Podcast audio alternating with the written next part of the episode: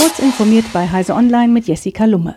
Die von der Schufa errechneten Wahrscheinlichkeitswerte über die Bonität eines Verbrauchers sind oft ausschlaggebend dafür, ob dieser einen Kredit erhält oder erfolgreich eine Online-Bestellung aufgeben kann. Das Verwaltungsgericht Wiesbaden will zu dieser im Geschäftsleben weit verbreiteten Praxis nun wissen, ob die Scorewerte der Schufa mit den DSGVO-Vorgaben zu automatisierten Entscheidungen vereinbar sind. In dem in Wiesbaden verhandelten Fall geht es um den Antrag einer Klickerin, wonach die Auskunftei ihrer Auffassung nach falsche Eintragungen löschen und ihr Auskunft über die dort gespeicherten Daten erteilen soll.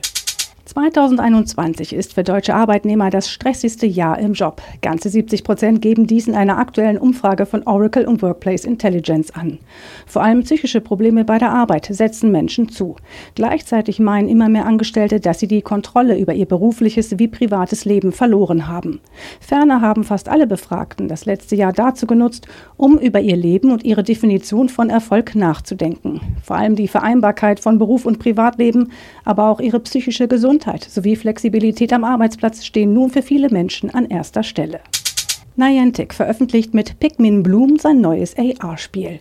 Wie Pokémon Go ist es in Zusammenarbeit mit Nintendo entstanden. Pikmin Bloom soll bald für Android und iOS zum kostenlosen Download bereitstehen.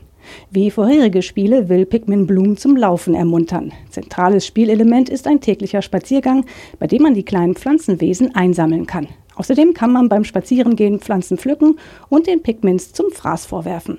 In der App werden dann wie bei Fitnessanwendungen die Anzahl der Schritte angezeigt, die man zurückgelegt hat. In der Corona-Krise haben ärztliche Beratungen per Videosprechstunde stark zugenommen. Im ersten Halbjahr 2021 gab es bei Praxen von Ärzten und Psychotherapeuten mehr als 2,25 Millionen solcher digitalen Kontakte, wie eine Auswertung des Zentralinstituts für die kassenärztliche Versorgung ergab. Vor der Pandemie waren es im ganzen Jahr 2019 keine 4000 Videosprechstunden abgerechnet worden. Auffällig habe die Inanspruchnahme von Psychotherapieleistungen für Kinder und Jugendliche zugelegt, erläuterte das Institut. Diese und weitere aktuelle Nachrichten finden Sie ausführlich auf heise.de.